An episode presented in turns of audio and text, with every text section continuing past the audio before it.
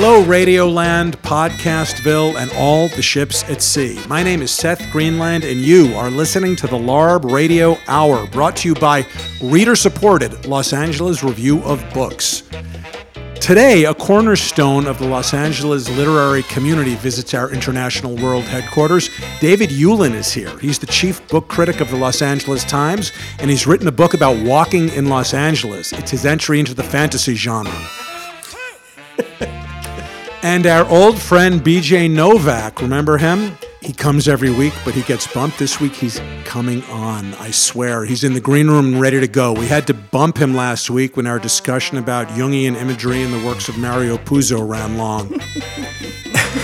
Yeah. Tom, you know, I didn't think that segment would go so long. It did. He's been a prince about it. And Mario deserves it. Joining me are my co-hosts, the professor, Tom Lutz, and critic, journalist, LARB editor. The only reason she supports Hillary Clinton is that Oscar Hammerstein isn't running, Laurie Winer. Hi, sir.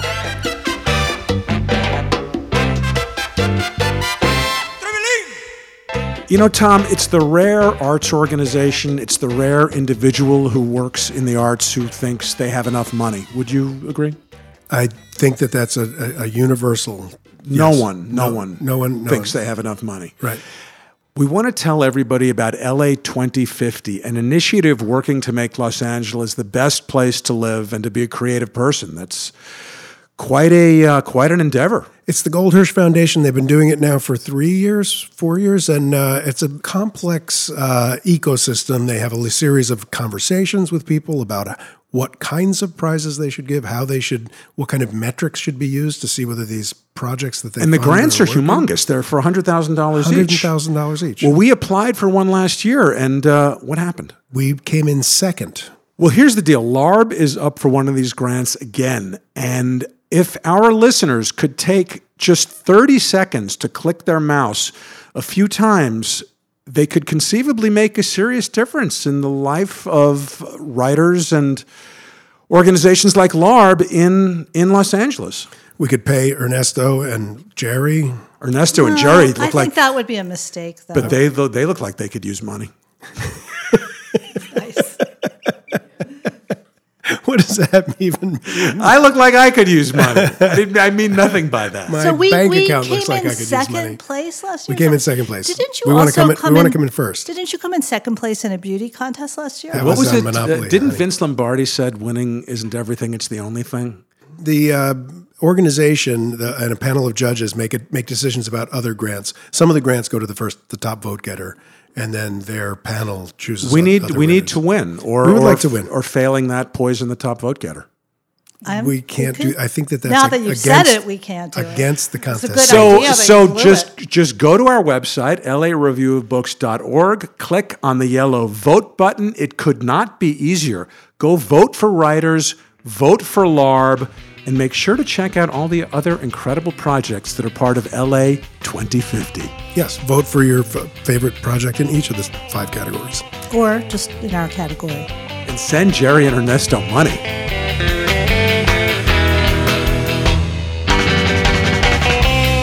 You know him as the Los Angeles Times chief book critic. David Ulin has taken time out from his incredibly busy schedule of promoting his new book, Sidewalking: Coming to Terms with Los Angeles, to promote it on the LARB Radio Hour today. Welcome, David Ulin. Thank you, Seth. Glad to be here. He can't be that busy or he wouldn't be walking everywhere. I know. I was thinking the same thing. Have you come to terms with Los Angeles? No. Oh, of course not. All right. No. Can one truly come to terms with Los Angeles? So here, my first question. You and I have been discussing this book for a long time. You told me about this book several years ago when it was a glint in your eye.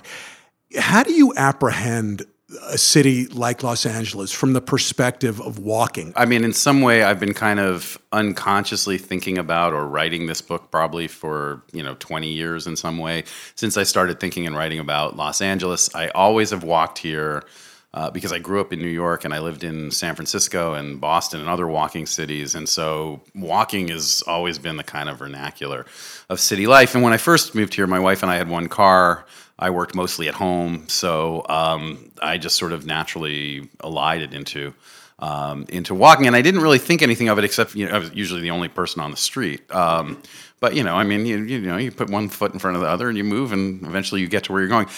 Once I started really thinking about the book, I liked the idea of walking for a couple reasons. One, because it was organic to my experience of the city. And I think one of the things that Los Angeles presents, maybe that other cities don't, is that there isn't really a master narrative. I also really liked it once I got into it as a kind of strategy, because it is so counterintuitive that it kind of forced me, and hopefully pushes the reader a little bit, but certainly as a writer forced me out of my own stereotypes or preconceptions, and I had to kind of look at the city at foot speed rather than automotive speed. Have you seen the documentary about Jonathan Gold called City of Gold? I have not seen that documentary. Okay. Well, I mean, I don't think it's been released yet, and we'll talk about it when it gets released next year, but he says a very similar thing, and that you really can't know LA until you get out there and you're, you know, just on foot. Which, let me just say, I'm not buying that entirely, mm-hmm. because one of the things that City of Gold is great at, and you'll see, is that it's great at showing you the way the city looks as you drive through it. Right. And they experimented with a lot of different size lenses and stuck it on the side of his truck, and you just see the city going by in that film the way you see it going by at around 21 miles an hour. Right. So it's kind of and I feel like I know the city at that speed, and I like it, right? And it's not inferior to the sense of LA you get walking. Oh, no, not at all. And I think actually it encompasses both. I mean, you know, when I was, in fact, I actually put this line in the book. When I first started working on the book, Mark Haskell Smith said, "You're not really going to make a case that Los Angeles is a walking city, are you?" And I was like, no, I can't possibly make a case. And I think the great thing about, partly as a writer, but also as a city dweller, about Los Angeles is that it's all of it. You know, I mean, I've been thinking a lot about the fact that all the cliches of Los Angeles are absolutely true, but their inverse is also absolutely true, and that's really where the complexity of the city is. Angeline is the perfect metaphor in the sense, because, you know, when I first moved here, I couldn't stand her because of her shallowness. Then I kind of fell in love with her because of her shallowness. I'm totally ambivalent about her. For our listeners under 40, you might want to say who Angeline is. Oh, she's still floating around in her pink Corvette, isn't she? Do you guys actually have listeners under 40? No, we have two listeners, and they're both over 40, so don't even bother.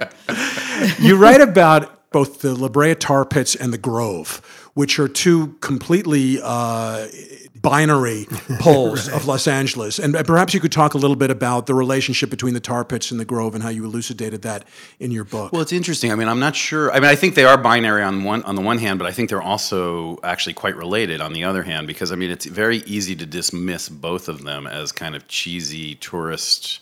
The Tar Pits, you know, in some sense with those plaster mastodons, you know, sort of hanging out on, the one in the water. Oh, it's such a sad story because the little baby is stuck. Right. And then... No, it's the mother who's stuck. Oh, the mother is stuck, right. And on the shore, the little baby and the dad are like going, ah! It's a Disney movie, right? Oh, it's so sad. And the mother is sinking. It's horrible. Laurie, it's not real. But it happened. Although, when I was a kid, when I was like 6 years... It's like one of my only childhood memories of Los Angeles is visiting the Tar Pits. And at 6, you know, it looked pretty real, right? So I was like, whoa, how are they going to get the mother out of the tar? But in that way, that it's this sort of cheesy, peeling, plastery thing, and the tar lake is kind of gross, and, you know, there's stuff floating in it, and, you know, in some ways it seems to epitomize the lamest, kind of shallowest stuff about Los Angeles. And it is, in fact, a creation, right? That tar lake was carved out in the early 19-teens. So it has that component to it, but at the same time, what's in that tar, which is sort of both the fossils that are in the tar and also the presence of the tar itself, the idea that this whole city is essentially built on a big bowl of sand and tar, is the most elemental reality we've got. And I think the Grove, in a certain way, is an entirely artificial cityscape, right? A fake street inspired by Walt Disney, designed to promote commerce, not street as thoroughfare, but street as destination. But at the same time, authentic urban interactions happen there. I mean, first of all, the Grove as a street is always open. It's never closed, even if the stores are closed. So people in the neighborhood, I have a friend who lives around the corner who always sort of jogs through there or walks her dog. But also, you know, I have serendipitous urban encounters there. I run into people on the street, even though it's a quasi-street. But that sense of like, oh, hey, how you doing? I haven't seen you in a while. There are very few places in Los Angeles where you have that sort of serendipitous interaction. You also make the case that the Grove is no less authentic an urban space than something like New York City. Well, New York. Well, this is a great revelation that was essentially given to me by a guy named Greg Heiss, who used to be a professor at USC. I said to him in an interview, you know, what about more organic city spaces? And he started laughing and said, you know, there's no such thing as an organic city space. That's the very nature. They don't grow out of the earth. You know? So I stopped being snobby about the Grove the second I finished your book. Yeah. So, David, you grew up in New York. You're an actual born and bred Manhattan, New Yorker. Manhattanite, yeah. So how did that affect the way you apprehend Los Angeles? What did you bring, and do you feel it's been an advantage or a disadvantage in terms of adjusting to being here? I hated it when I first got here. I mean, it depends on what kind of New Yorker you are. If you're a New Yorker who identifies heavily with a place, and also if you're wired as I am to really think about place as a kind of key element in identity. And I grew up in a family where New York was a big part of the family lore, right? My grandfather, who he used to tell me stories all the time, he came over from Russia when he was 7 or 8, not just becoming an American, but becoming a New Yorker was a huge part of his identity. I really identified with him and with that vision, and so it was sort of steeped into my blood by that connection. So if that's your framework, it's impossible not to compare every place to New York. And even before I moved to Los Angeles, when I lived in San Francisco, when I lived in Boston, I went to college in Philadelphia, or I visit other cities, they all seem smaller. Especially, I think, if you grow up in Manhattan, right? They are all smaller. Oh, I know, but yes, you know, right. I mean, they don't feel like cities in a certain way. But you know, yeah. I think there's a part in the book where I talk about, you know, I think I was 15 or 16 before I had the visceral realization that New York was actually outside. You know, it seems It's so artificial. It's so paved that the idea that there's actually sort of dirt underpinning all of that was, I remember vividly thinking, oh, there's earth under here. This occurs in nature, this place. Yeah. So you thought of going outside as like crossing a bridge. Right. Outside was the country. You know, the park was sort of an outside museum piece, right? Central Park was kind of, but you were really, you know, you were in bounded. Like a diorama. Exactly. You were in a diorama. You were in a bounded space.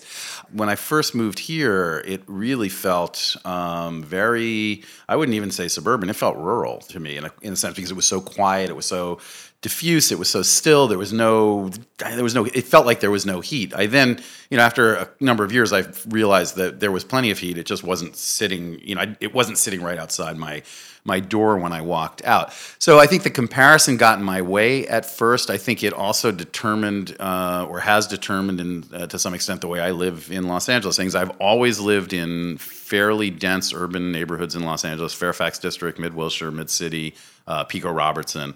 I've always lived in neighborhoods where I could walk to what I consider to be the standard issue things you do in a city. I can walk to the grocery store, I can walk to a bar, I can walk to a couple of restaurants, I can walk to the bank, to the dry cleaner. If I'm working at home, which I do often, I can do all of my errands. I can go days at a time without getting in a car.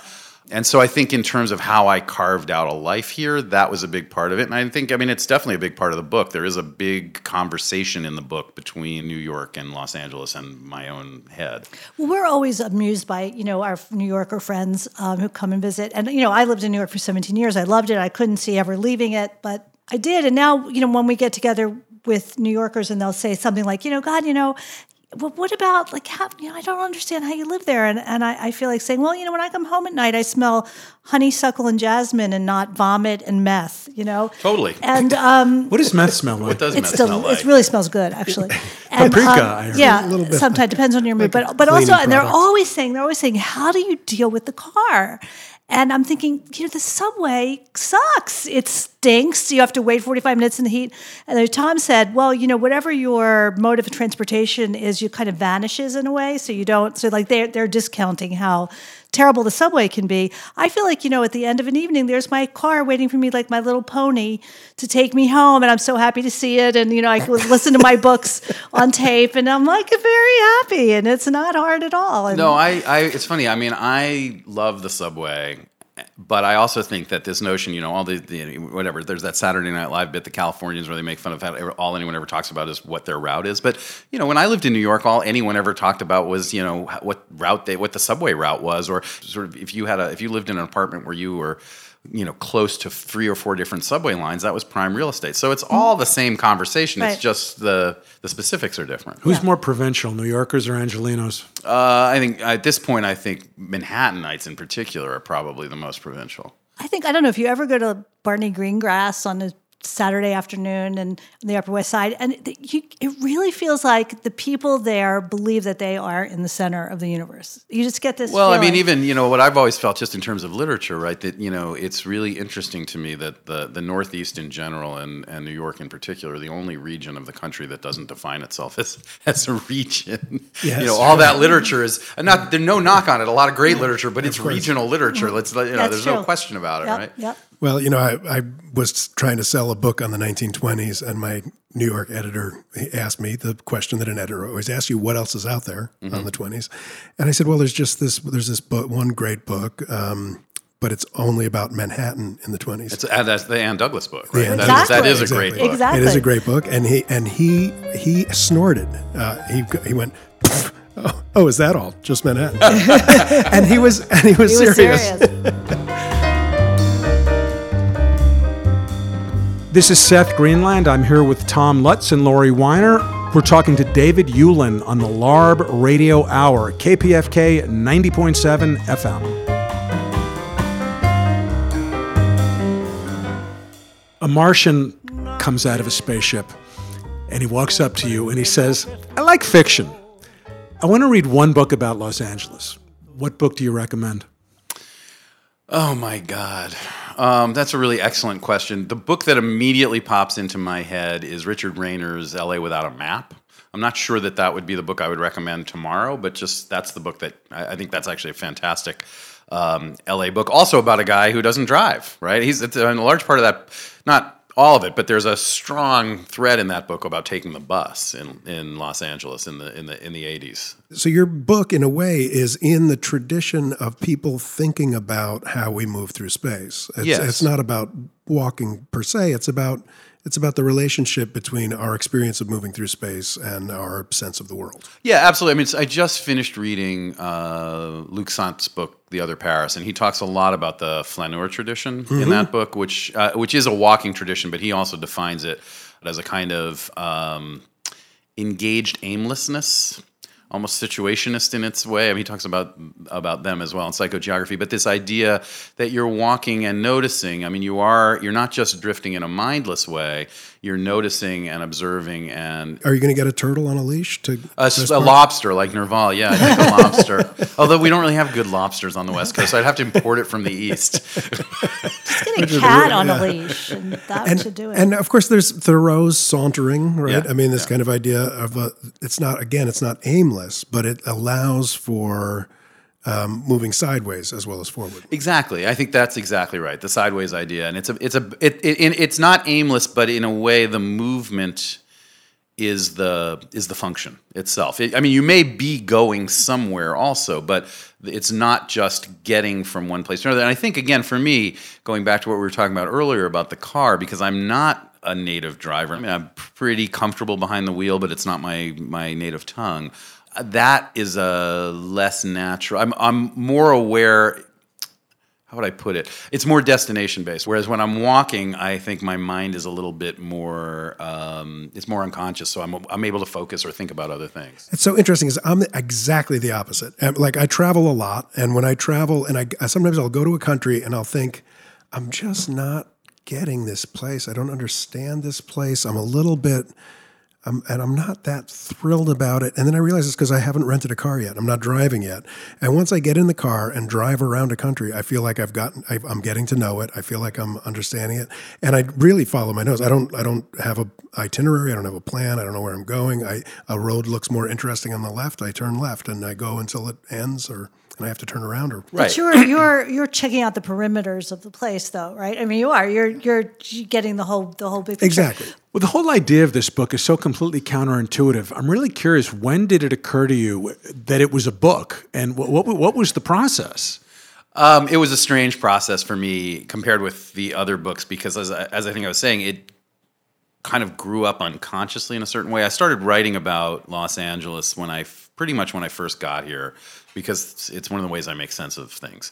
So I was trying to figure this place out. I kept writing about it. And I think the first real moment was, as I said, the chapter on the Grove grew out of a piece I wrote probably 2007, I think, about the Grove. I was really interested in in the Grove. I was interested in particular in relationship to this question of authenticity and artifice. And for listeners from out of town, can you say what the Grove is? Yeah. So the Grove is this shopping mall in the Fairfax District, which is designed by a developer named Rick Caruso, whose hero is Walt Disney. And it's essentially a mall, I think, inspired or modeled by Main Street Disney in the sense that all the storefronts are different. It looks like a kind of Hollywood set of street. He did all of this research into sort of what defines a great street, right? Dome of the street, setback of buildings from the curb, you know. Some water feature, a trolley, all these kinds of things, right? So he created this ersatz street that is a kind, you know, the idea was to create a mall that didn't feel like a mall. What he ended up creating was a mall that feels both like a mall and not like a mall in a certain way, but definitely kind of movie setty in some sense. But it sits sort of, it shares property with part of what used to be the farmer's market. And Norman Klein, once I was talking to him about this, and he said, you know, the idea of saving the farmer's market or that the farmer's market is authentic is ludicrous because the farmer's market was the Grove 75 years ago. You know, it was a fake farmer's market built on the site of a real farmer's market. It's really not a farmer's market. It's not a farmer's market at all. It's just a place where, you know, they have a couple of outdoor bars and screenwriters hang out there and complain, right? So when I was writing that piece, I got really interested in this question of artifice and authenticity and what that means, and particularly what that means here, where so much stuff begins as artifice, but then it hangs out for a while, and then it becomes authentic in its way. And I like those contradictions, and I like things that, you know, I should hate the Grove, but I don't. The book is Sidewalking. It's excellent. David Ulin, thanks for coming in to talk to us. Oh, my pleasure. This was a great conversation. Thanks for having me. You're quite welcome. Are you going to subtitle your next book "Coming to Terms with Los Angeles" as well? No, all of your books. Coming more to terms with Los Angeles, or re-coming to terms with Los Angeles. Coming really close to coming to terms. No, I keep saying it's like I feel like Michael Corleone in The Godfather 3. You know, about when it comes to writing about Los Angeles, the more I try to get out, the more they pull me back in. Thanks again, David. Thanks, Tom.